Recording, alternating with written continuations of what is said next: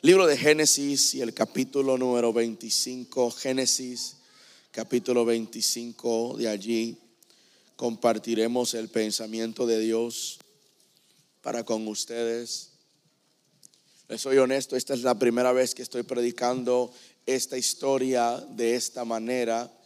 Lleva tiempo, diríamos, eh, cocinando en mi espíritu esta porción, ah, pero queremos compartirlo con ustedes en esta mañana ya tarde, ¿verdad?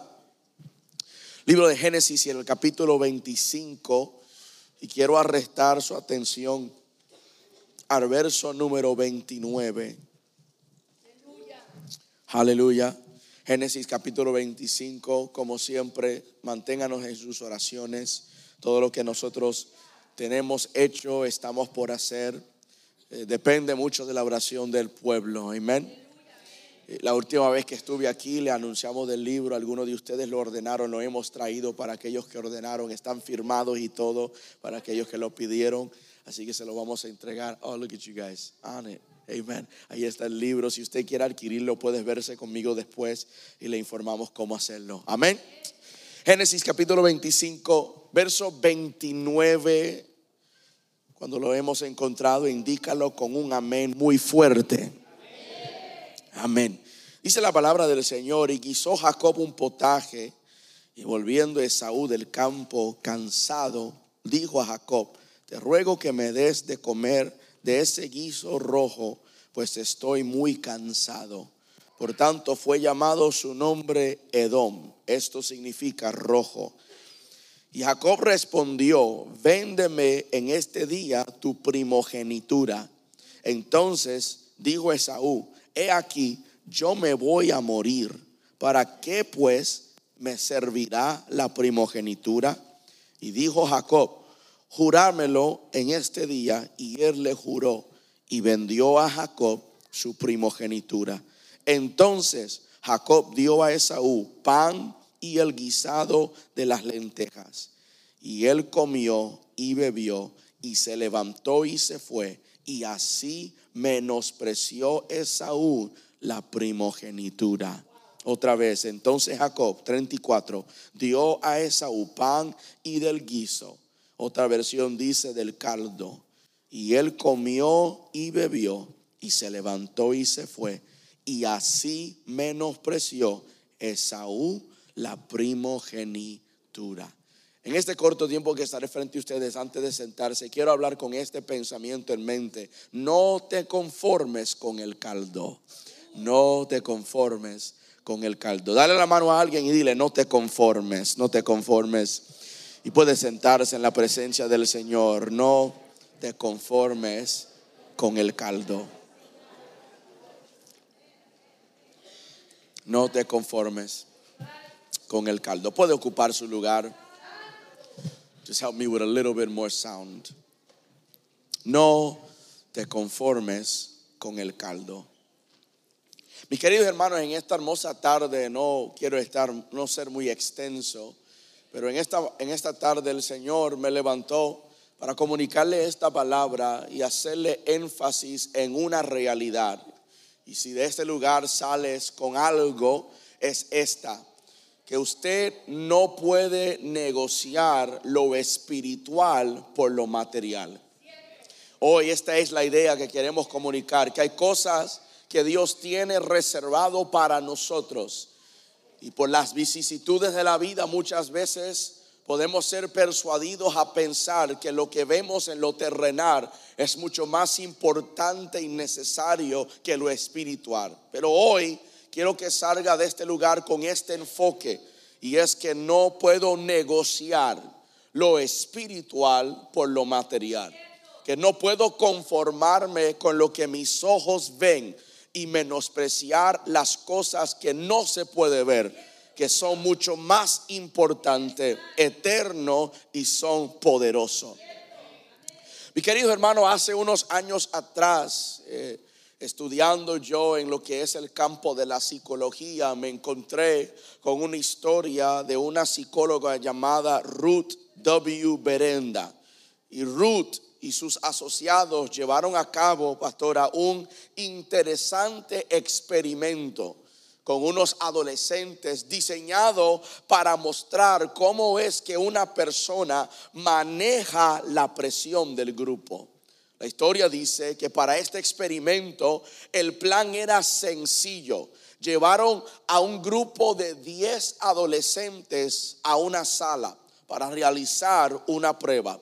Posteriormente, antes de entrar en esta sala, le había pedido a cada grupo de 10 alumnos que cuando le mostrara el maestro a ellos una lista o una imagen de varias líneas, lo único que ellos tenían que hacer era levantar la mano cuando el maestro o la maestra señalara la línea más larga en los tres gráficos separados. Sencillo, te vamos a mostrar tres gráficos, tres imágenes. En esas imágenes hay distintas variedades de líneas. Cuando se le apunte a la línea más larga, levante su mano. Sencillo. Lo que una persona del grupo no sabía es que a nueve de ellos se le había ordenado antemano de entrar en aquel salón que tenían que votar por lo incorrecto que tenían que ellos levantar la mano a la segunda línea más larga. O sea, que iban a mirar al que no era en la línea larga y iban a decir, esa es la larga línea independientemente de las instrucciones que ellos estaban escuchando a la hora de hacer este experimento, una vez que todos estuvieron juntos en el grupo, en el cuarto, los nueve no podían votar por la fila o la línea más larga sino que tenían que votar por la siguiente, la secundaria, el penúltimo. Y este experimento comenzó. Y cuando estos nueve adolescentes levantaban la mano para votar a favor de la línea equivocada, el no informado miraba a su alrededor. El que no sabía lo que estaba pasando miraba a todo a su alrededor, confundido por lo que ellos estaban haciendo y terminaba bajando su mano o votando con ellos y se repetía estas instrucciones. Cada vez que se mostraba las gráficas de todas las líneas, se repetían esto y los nueve levantaban su mano cuando era el segundo más largo una tras otra vez, cada grupo de diez que entraba, el no informado, consciente de sí mismo, que estaba sentado allí y que estaba eligiendo a la línea incorrecta, solamente lo hacía porque le faltaba el coraje para desafiar el grupo. Y esta notable conformidad se produjo aproximadamente 75% de todos los casos. Cada vez que entraban con 10, 75% de ellos votaban, levantaban la mano a la línea equivocada. Y la psicóloga Berenda llegó a esta conclusión, que hay algunas personas que prefieren ser aceptados que estar en lo correcto que gran parte de la gente prefieren ser aceptados en el grupo, que escogerían a lo que es incorrecto solamente para ser aceptado por los demás. E, este experimento de conformidad realizada por esta psicóloga ilustra poderosamente el tema central de nuestra reflexión en esta tarde. Es la tendencia humana de ceder ante la presión del grupo. La tendencia en nosotros de ceder a nuestro ambiente o a nuestras situaciones y conformarnos, incluso cuando sabemos que nuestra espiritualidad está en riesgo, de querer ser aceptado, de mirar a las cosas que son rápidas y temporales y a veces ceder o querer eso cuando Dios tiene algo mucho más grande por nosotros, que solamente nos hace falta coraje, que solamente necesitamos valentía, que solo necesitas revestirte del poder de Dios, de saber que no nos ha dado un espíritu de cobardía. Y hacerle frente a aquellas cosas y desear lo que es de Dios. Al observar a estos adolescentes e incluso estos niños pequeños, ellos optaban por seguir a la mayoría en lugar de confiar en sus propios juicios. Ellos optaban por ser aceptados en vez de confrontar la realidad y decir eso es incorrecto o eso es malo. Y tristemente esto está arraigado en nuestros impulsos naturales como seres humanos. Y en este pasaje del libro de Génesis vemos lo mismo. Vemos a un hombre llamado Esaú sucumbir al deseo inmediato. Lo vemos negociando su preciosa herencia espiritual por un momento de satisfacción física pero temporal. Y antes de que usted pase prejuicio a Esaú, muchas veces usted y yo hemos cometido el mismo error. A veces con consciente, a veces inconscientemente, hemos negociado a las cosas que son eternas, que son espirituales, que son poderosas en cambio de satisfacción inmediato. Cuando no vemos a Dios obrando al tiempo que queramos, a la manera que deseamos y en el momento que lo necesitamos, optamos por las cosas terrenales, optamos por las sensaciones terrenales y cambiamos las cosas que son eternas, espirituales y se supone que deben de ser importantes para nosotros. La decisión de Esaú refleja la misma dinámica en nuestra vida. Refleja la misma dinámica en el experimento de esta psicóloga. La presión del grupo o en este caso de la Biblia, la tentación del apetito algunas veces nos lleva a tomar las decisiones incorrectas. A veces cuando no tenemos nuestro enfoque en lo que es espiritual, hacemos elecciones irreflexivas que sin darnos de cuenta tienen consecuencias duraderas. Si él hubiera esperado, si él hubiera decidido no entregar la primogenitura, entonces lo que Dios tenía para él y lo que legalmente le correspondía, podía él entonces disfrutarlo. En vez de negar un apetito momentáneo, él entregó una bendición eterna. Y mis queridos hermanos, necesito que usted salga de este lugar pensando de que no voy a negociar lo que Dios tiene para mí a pesar de lo que estoy viendo a mi alrededor. Puede ser que esté pasando por una necesidad momentánea, pero si miro a lo eterno, entiendo que por un momento sufriré, pero no se compara el sufrimiento momentáneo con la bendición o la gloria que Dios tiene para mi vida. Y al reflexionar sobre la enseñanza de este pasaje bíblico y admirar, observar el experimento psicológico, nos enfrenta a hacernos una pregunta crucial. Nos enfrenta una pregunta fundamental. Y la pregunta es esta. ¿Estamos dispuestos a resistir a la presión de nuestro ambiente y defender lo que sabemos que es correcto? O, o mejor, estoy dispuesto a negar a lo que quiero en el momento para esperar lo que Dios tiene para mí en lo eterno y lo espiritual. Es la pregunta que nos tenemos que hacer en esta en esta tarde, porque la lección es clara. No debemos de conformarnos con este mundo.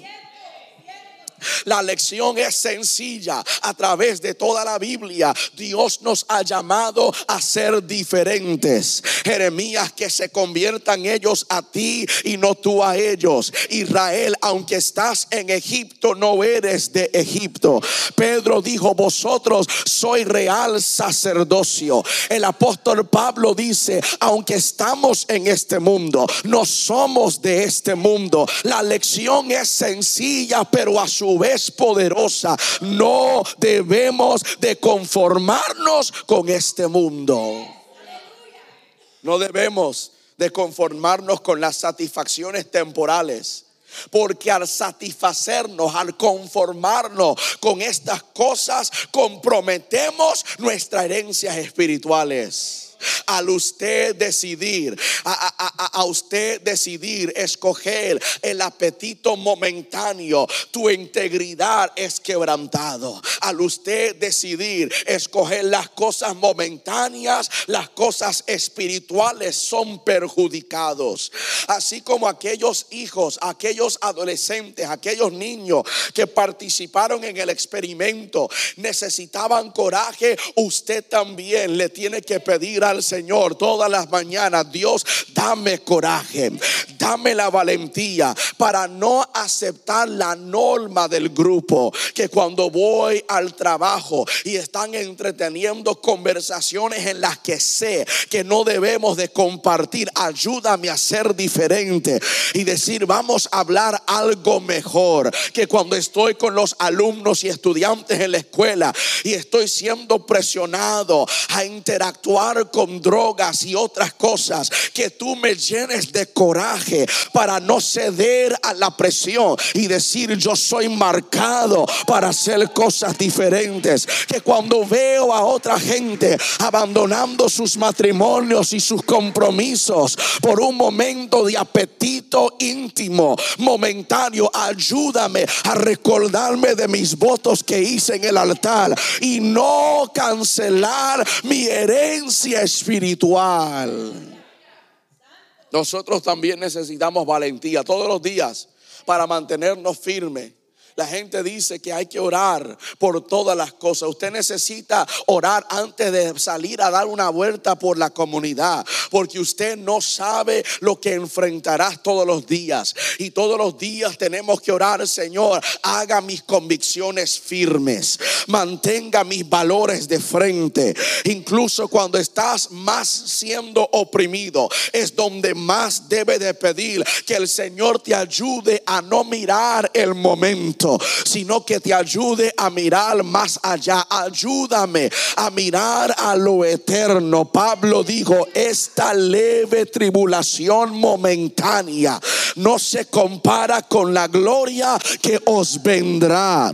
Es, es posible de que usted sufra. Es posible de que pase por crisis, por presión, que el ambiente en el que te encuentre te está llamando a comprometerte, a negociar a conformarte. Pero Dios nos llama hoy a entender que la verdadera grandeza del Hijo y la hija de Dios radica en no conformarnos con el mundo, sino de ser transformados, de pensar diferente, de mirar a Dios y saber que Él es fiel para cumplir lo que nos prometió. Hay que mirar al contexto de esta historia. Estamos en el libro de Génesis, obviamente, pero la historia del libro de Génesis se trata de una historia sobre la relación de Dios con el pueblo. Un pueblo que Él había creado a su imagen. Él comenzó creándolos para tener una relación con Él. Génesis 1 al 11 rastrea el aumento del pecado junto con la evidencia continua de la bendición del pacto. O sea, que independientemente de que el pueblo hubiese pecado, Dios todavía tenía un plan de bendecirlos. Dios todavía decía, aunque alrededor de ti la gente vive una vida pecaminosa, quien pone su mirada en mí, yo he hecho un pacto contigo de guardarte, de prosperarte, de preservarte y de bendecirte. Dios le prometió en ese tiempo de Génesis 1 al 11 de que iba a bendecirlo, de que ellos iban a frutificar y multiplicarse. Y se convierte en una promesa a Abraham. Dios le dice a Abraham en el capítulo 12, haré de ti una nación grande. Y a través del pacto abrámico, Dios le revela a Abraham y a su familia que iba a moverlos a donde él quería llevarlos para continuar engrandeciendo su plan sobre la tierra.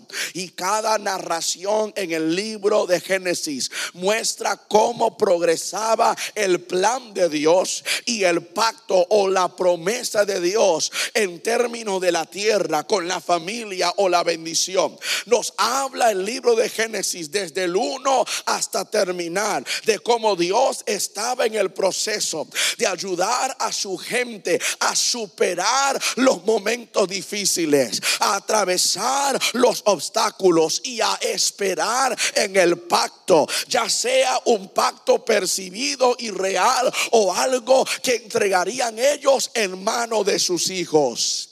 Y las historias llegan a donde estamos aquí. La historia de Jacob y de Esaú, que nos muestran a Dios extendiendo a la familia de Abraham, a la siguiente generación. Estas historias en el libro de Génesis también muestra cómo los obstáculos del favoritismo y el carácter defectuoso puede amenazar la existencia de una promesa. Cuando llegamos al libro de Génesis, el capítulo 25, los protagonistas de esta historia es Isaac, Rebeca, Jacob y Esaú. Dios le había dicho a Isaac y a Rebeca que le iba a entregar hijos. Y cuando ella sintió que peleaban en su vientre, Dios le dijo, son dos naciones que hay en tu vientre. El mayor serviría al menor. Usted lee la Biblia, sabe dónde yo estoy. Y ahora la historia dice que estos dos hijos eh, que le habían nacido, Dios ya les había advertido de que el menor sería cabeza de la familia, que el mayor iba a servir al menor. Ya Dios tenía un plan para con ellos. Sin embargo, Jacob cometió el error tanto con, eh, con Rebeca de poner el asunto en sus propias manos. Y comenzaron, comenzó Jacob a engañar a Esaú. Y comenzó Rebeca a hablarle al oído de Jacob. Cuidado, padres, con usted intervenir con lo que Dios está tratando de hacer en tu casa y con tus hijos. Porque en esta historia ya Dios tenía un plan. En esta historia ya Dios le había hablado a estos padres. Pero ellos pensaban que Dios necesitaba de su ayuda para cumplir con su palabra. Jacob toma el asunto en sus manos y trata de engañar a Esaú, el hijo mayor, y luego Isaac tratando de recibir los derechos del hijo mayor. Míreme para acá para que usted no lo pierda. Ya Dios le había dicho a Jacob que él sería el bendecido. Ya Dios le había dicho a Jacob que aunque él era el menor, el plan de Dios era con él. Y Jacob pensó que él iba a recibirlo a través del engaño. Él estaba luchando por algo que ya Dios dijo que era de él. No, usted no lo escuchó. Jacob estaba tratando de engañar a su familia por algo que ya Dios le había prometido. Estaba peleando por algo que ya era de él. Estaba luchando por algo que si esperara en Dios como quiera, él lo iba a recibir. Y mis queridos hermanos, muchas veces usted y yo caemos en el mismo papel de Jacob, viniendo a la iglesia pensando que con tus oraciones vas a convencer a Dios de darte algo que ya dijo es tuyo. Jacob ya había sido profetizado sobre de él que sería el bendecido, que sería la cabeza, que su hermano le serviría a él. Y él trató de tomar el asunto en sus manos, luchando por algo que ya era de él. Debido a que Dios ya había elegido a Jacob para heredar la promesa, Dios vino a él en un sueño y comenzó a renovar con Jacob el pacto que le había hecho a Abraham. Y esta historia de Jacob, esta historia de Saúl, esta historia de Isaac y Rebeca nos recuerda de tres cosas. Si usted quiere anotarlo, anótelo.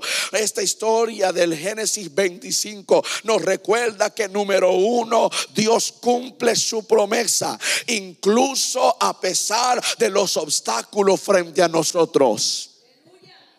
El hecho de que estás enfrentando situaciones no implica que Dios no tiene el poder para cumplir lo que Él te dijo.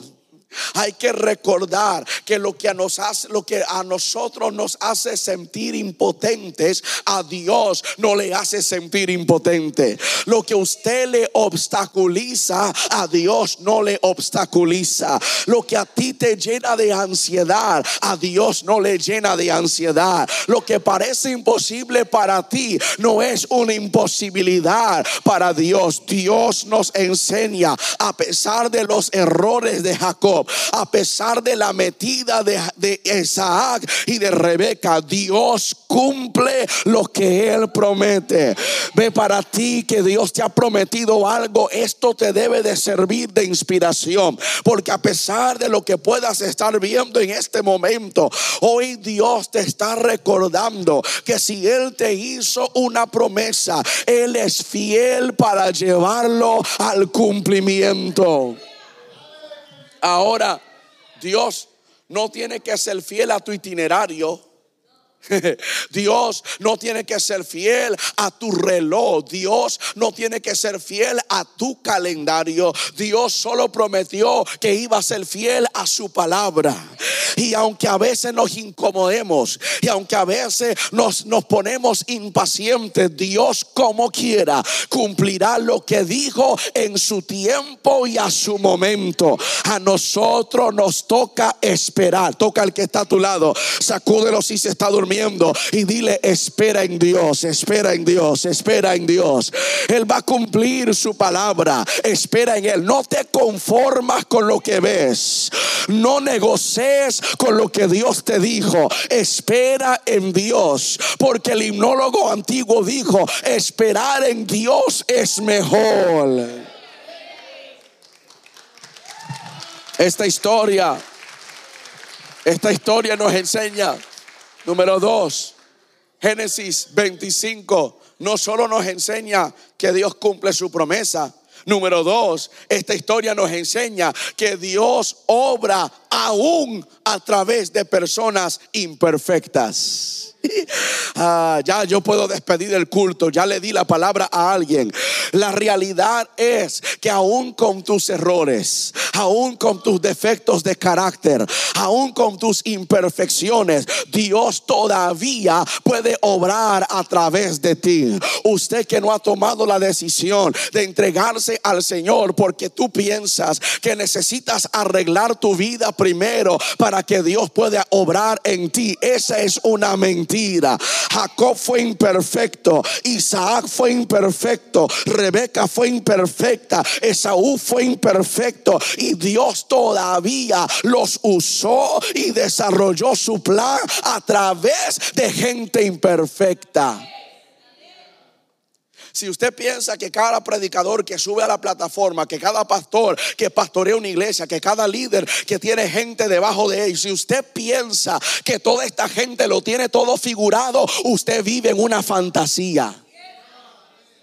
Porque nadie que se sube a esta plataforma, por más conocimiento que tenga, son perfectos. Nadie que se trepa aquí arriba, por más lindo que canta, son personas perfectas. todos somos imperfectos. Y seguiremos siendo imperfectos hasta que lleguemos a la perfección, que es allá arriba en el cielo. Pero mientras tanto, Dios úsame en mis imperfecciones. Dios úsame para desarrollar tu plan conmigo. Si usted pensaba que Dios necesitaba arreglarte para usarte hoy, se te descompuso esa excusa. Dios puede usar a gente imperfecta. Jacob fue un mentiroso engañador. Y Dios pospuso el plan con él, no. Dios todavía lo usó, a pesar de ser un engañador. Esaú negoció su primogenitura y aún así Dios todavía tenía un plan con Esaú. En la casa de Isaac y de Rebeca había favoritismo como padres y Dios todavía los usó a ellos para introducir a la siguiente generación. Esta historia nos enseña que Dios sí cumple sus promesas, pero también Dios puede usar a gente imperfecta. Esta historia nos enseña que Dios tiene un plan para con tu vida. Aunque tú no sabes, aunque tú no entiendas, aunque no puedas ver, ya Dios tiene un plan para con tu vida. El salmista lo entendió. Él dijo, antes de que yo naciese, ya estaban escritas en tu libro todo lo que ibas a hacer con mi vida. ¿Para qué negociar cuando ya Dios sabe todo? ¿Para qué conformarme si ya Dios ha escrito todo? ¿Para qué tratar de satisfacerme en el momento cuando lo que Dios escribió de mí son planes para prosperarme, para darme un mejor futuro? Yo prefiero esperar que se publique lo que ese autor escribió de mí, de que yo trate de tomar el bolígrafo de la mano de él y escribir algo que él no tenía para mi vida. Debemos de confiar en Dios porque Él está obrando para llevar a cabo su plan en nuestra vida, su propósito, su historia, lo que Él escribió. Tengo que esperar en Dios. Esta historia de Génesis 25 nos enseña algo muy poderoso y es que tus decisiones pueden tener consecuencias, pero no pueden frustrar el plan de Dios. I'm about to run all over this church. tus decisiones tienen consecuencias. Pero aún con esas consecuencias no frustran el plan de Dios. Tú puedes hacer cosas que comprometen. Puedes hacer cosas que posiblemente destruya lo que Dios quería hacer. Pero no frustrará a totalidad lo que Dios dijo que iba a hacer contigo. Todas nuestras acciones tienen consecuencias. Todas nuestras decisiones tienen consecuencias y resultados, pero nada de lo que nos pase a nosotros puede frustrar los planes de Dios con nuestra vida. Usted tiene que creer que Dios es fiel a su palabra, que Dios será fiel a su palabra que Dios va a hacer, que Dios llevará a cabo el plan a pesar de las situaciones frente a mí. A pesar de momentos que puedan ser motivo de desesperanza, tengo que creer que Dios todavía tiene el control de todo. Y llegamos a la historia que hemos considerado. La historia dice que había diferencias en los padres que se reflejó en nuestros hijos como Jacob y Esaú eran, era solamente como Isaac y Rebeca eran. Usted tiene que entender que por más que usted diga, no voy a ser como mis padres, está en ti cosas que usted no puede escapar. Jacob se convirtió en un muchacho de la casa porque fue el reflejo de su madre. Esaú, un hombre de campo, porque era el reflejo, el reflejo de su padre. Y la historia dice que regresando Esaú del campo, estaba cansado de trabajar. Regresando él del campo, estaba cansado de cazar, de perseguir, de, hacer trabajo en el campo. El sol, el calor lo estaba acabando. Y cuando él está acercándose por la puerta, como cuando usted joven entra por la puerta de su casa y al abrirlo te da el olor de que alguien está en la cocina. Cuando Esaú entra por la puerta, le da el olor al guiso, al potaje, al caldo que está saliendo de la cocina. Y cuando él llega allí, le pide a su hermano, le implora a él que le diera un poco de aquel potaje, un poco de aquel guiso rojo, un poco del caldo que él había cocinado. Y rápido Jacob dijo, este es mi momento. Le dijo, yo, yo te voy a dar de lo que me estás pidiendo, solamente si tú me vendes tu primogenitura. La historia dice que cuando él llega con ese hambre, él le pide un poco de comida y lo que recibe es véndeme tu primogenitura. Para aquellos que no saben de lo que hablo, para aquellos que no entienden la idea de ser el hijo mayor o los derechos a la primogenitura, los que eran los mayores tenían un honor especial porque recibía el primer hijo lo que nacía, el primer hijo que nacía recibía una doble porción de la herencia.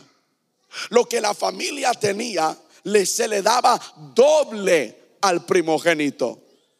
Él tenía el honor de llegar a ser un día el líder de la familia. El hijo mayor podía vender sus derechos, podía regalarlo si él quería, pero si lo hiciera, perdería los beneficios materiales y perdería su posición como el próximo líder de su generación. Y al escuchar a Esaú decir, ¿para qué me sirve la primogenitura? Al escuchar a él decir, ¿para qué me sirven los derechos? Al vender él sus derechos, Esaú despreció por completo las bendiciones espirituales que le pertenecían. ¿Usted sabe lo que es eso? De que su padre le diga a ti, mira, todo lo que yo tengo te lo voy a dar a ti. Y eres el próximo líder sobre esta empresa, sobre esta familia, sobre esta compañía, sobre este negocio.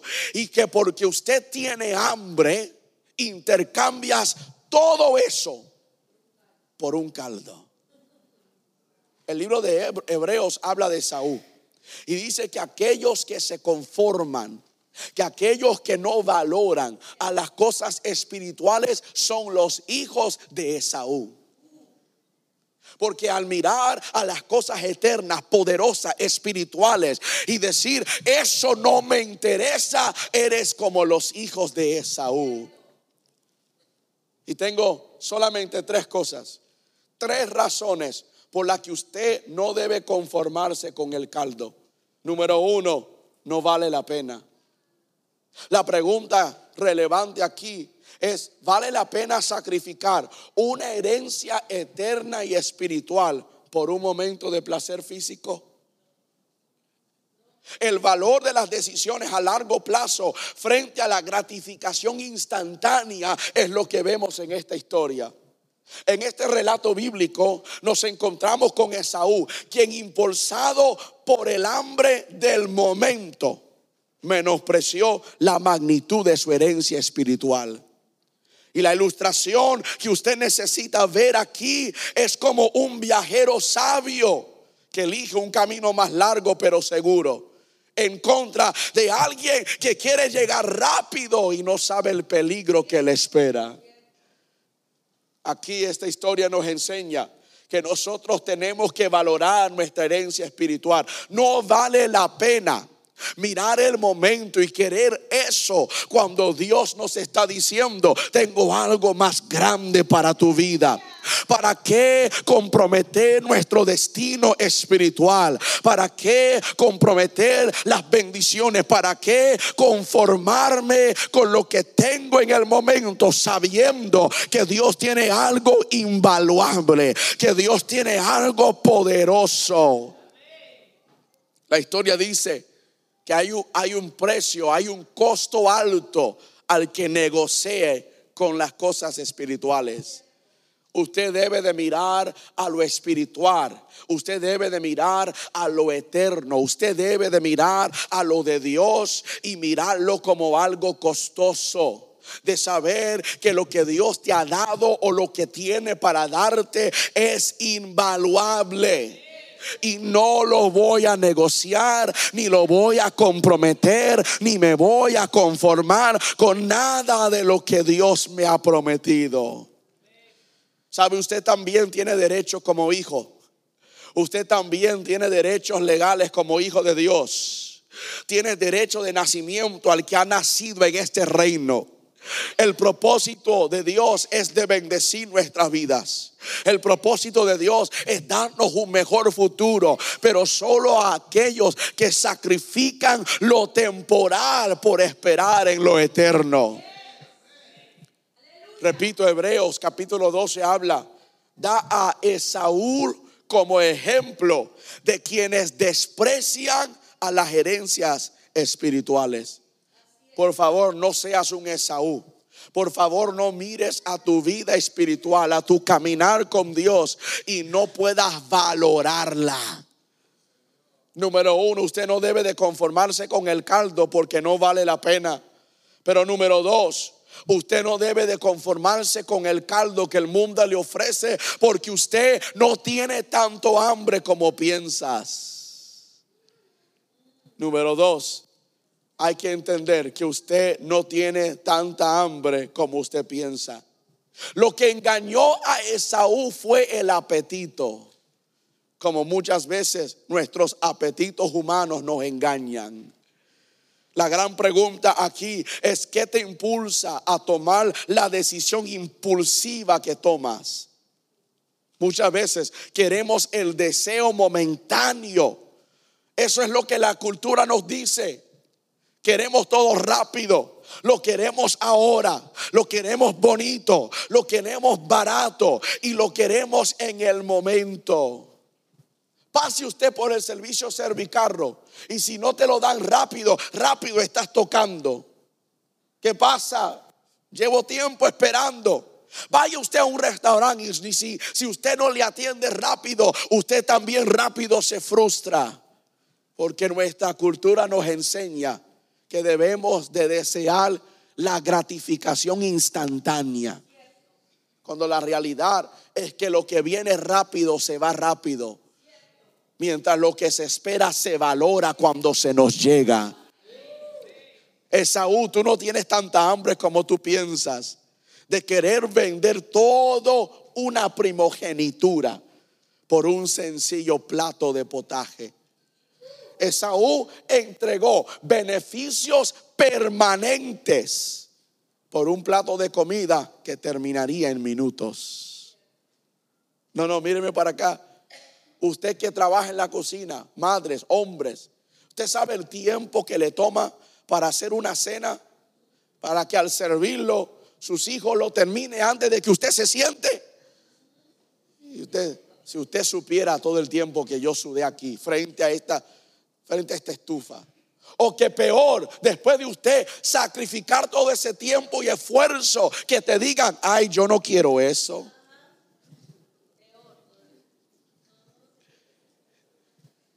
Él, él tomó unos derechos y bendiciones permanentes, eternos, por algo que se le iba a deshacer en momentos. Si hubiera esperado un poco de tiempo, el hambre se le pasaba y se quedaría con la herencia. Pero prefería la gratificación instantánea que esperar en lo que Dios tenía para él. Y muchas veces nosotros actuamos de la misma manera. Actuamos impulsivamente para satisfacer deseos inmediatos. Tengo crisis financiera y en vez de confiar en Dios, honrar a Dios con mis finanzas, corres y consigues otro trabajo y ya no puedes depender en Dios ni llegar a las reuniones. En vez de recordarte de tus votos en el altar por gratificación instantánea, miras y conversas con gente que no debes de mirar ni conversar con. A veces, por satisfacer deseos del momento, actuamos de manera impulsiva y perjudicamos bendiciones eternas podemos caer en la misma trampa de Esaú. De pensar que tengo tanto hambre que voy a exagerar. Esaú dijo, me estoy muriendo. Si hubiera sido yo, le hubiera dicho, ¿y dónde está la sangre? ¿Dónde está el dolor? Porque a veces cuando queremos algo instantáneo lo exageramos. Dios, tú no sabes por lo que estoy pasando. Yo no sé, yo soy soberano. Dios, si tan solamente me dieras esto, mi vida cambia cuando la realidad es que si Dios te lo da, tú sigues en el mismo estado. Esaú, contigo estamos hablando. Tú no tienes tanta hambre como tú piensas. Lo que deseas en el momento, si esperas en Dios, lo que Dios tiene para ti sería mejor que aquel caldo, que aquel potaje, por aquella gratificación instantánea Esaú, tú estás exagerando. Tú no tienes tanta hambre. ¿Sabe? La mentira de la gratificación instantánea es que en el momento nos sentimos satisfechos y solamente nos llega el hambre mucho después. Él dice, estoy muriéndome de hambre y solamente un plato me va a satisfacer cuando él sabía que al pasar unas horas le iba a dar hambre otra vez. Muchas veces pensamos que si lo recibo ahora, voy a sentirme satisfecho. Y es posible que la gratificación instantánea te satisfaga en el momento, pero vendrá otra vez. La misma necesidad de ser instantáneamente gratificado y seguirás comprometiéndote y opacando a tu futuro. Y podemos evitar el error de Esaú al considerar antes de actuar a orar antes de moverme, a valorar lo eterno en vez de valorar lo momentáneo. Hay que entender que existe una gran diferencia entre necesidades reales y deseos en el momento.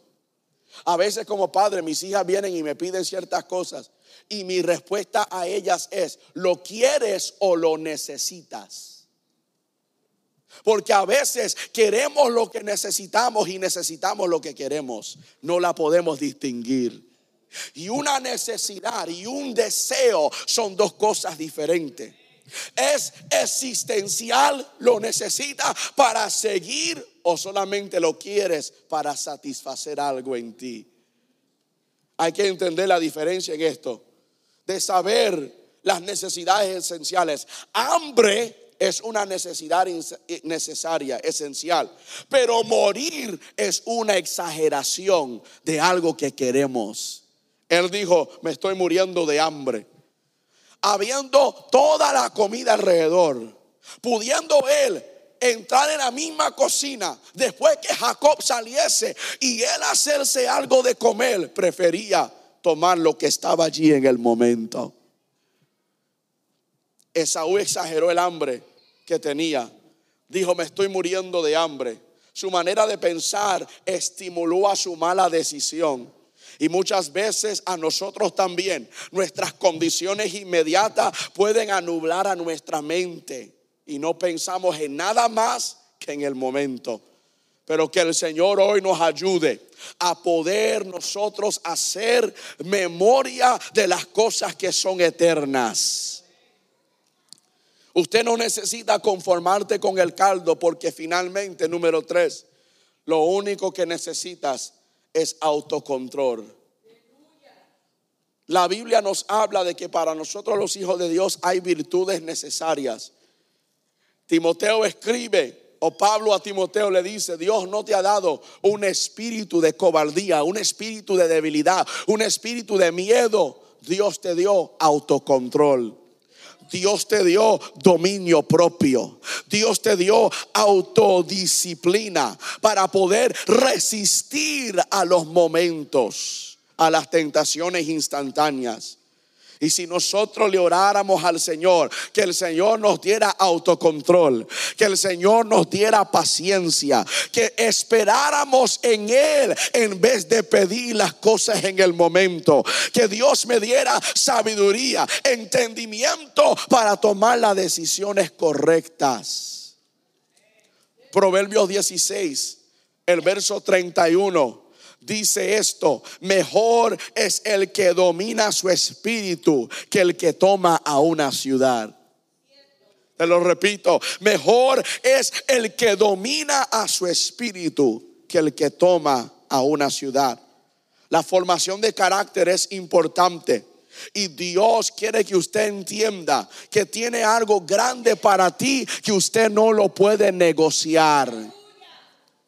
Porque si aún si te dieran aquello que pides en el momento, la realidad es realmente no satisface. Nada nos podrá satisfacer como lo hace Dios. ¿Te acuerdas de la conversación? Y termino con esto de Jesús con la mujer samaritana en el capítulo 4 del libro de Juan. Él dice, tú estás en este pozo buscando agua y beberás de esta agua y te volverá a dar sed. Pero el agua que yo tengo salta para vida eterna. El agua que yo tengo no volverás a tener sed jamás. Cuando bebemos o comemos de este mundo, volvemos a tener necesidades. Pero cuando bebemos o comemos de lo que Dios tiene, nos satisface de verdad.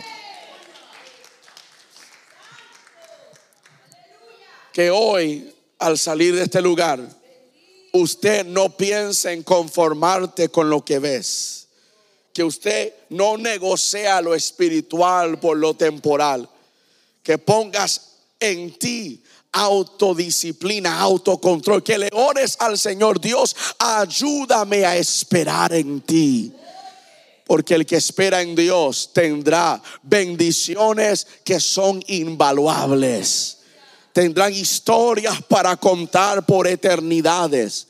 Y podrán ver el cumplimiento de Dios en la vida de aquellos que esperan en Él. Si eres Jacob, permítame decirte, tú no tienes que pelear, mentir, engañar, luchar por algo que ya es tuyo. La bendición que Dios te dijo es tuyo y nadie te lo quita. Pero hay que esperar en Dios. Levante su mano al cielo. Terminamos en una palabra de oración. Dios, gracias por la oportunidad que nos das de poder llegar a tu casa una vez más. Escuchar y recibir de tu palabra. Te pedimos que en esta tarde nos ayudes a no conformarnos a no buscar la satisfacción inmediata, a no ser gratificados en el momento, solo sabiendo que vendrá el hambre otra vez. Y si necesitamos, ayúdanos a correr a ti para buscar en ti la satisfacción del alma, para saber que tienes cosas más poderosas, tienes bendición, herencia esperando a aquellos que confían en ti. Danos el dominio propio. Ayúdanos a valorar las cosas espirituales. Danos la paciencia y la sabiduría de no solo actuar por impulso, sino a pensar, a analizar, a escuchar y recibir de ti y saber que lo que tienes para nosotros es mejor, que somos imperfectos, pero tienes un plan con nosotros y que tú lo llevarás al cumplimiento a aquellos que confían en ti. En el nombre poderoso de Jesús te pedimos esto y te damos gracias. Y la iglesia dice amén y amén y amén. Dale un aplauso al Señor y recibimos a su amada pastora.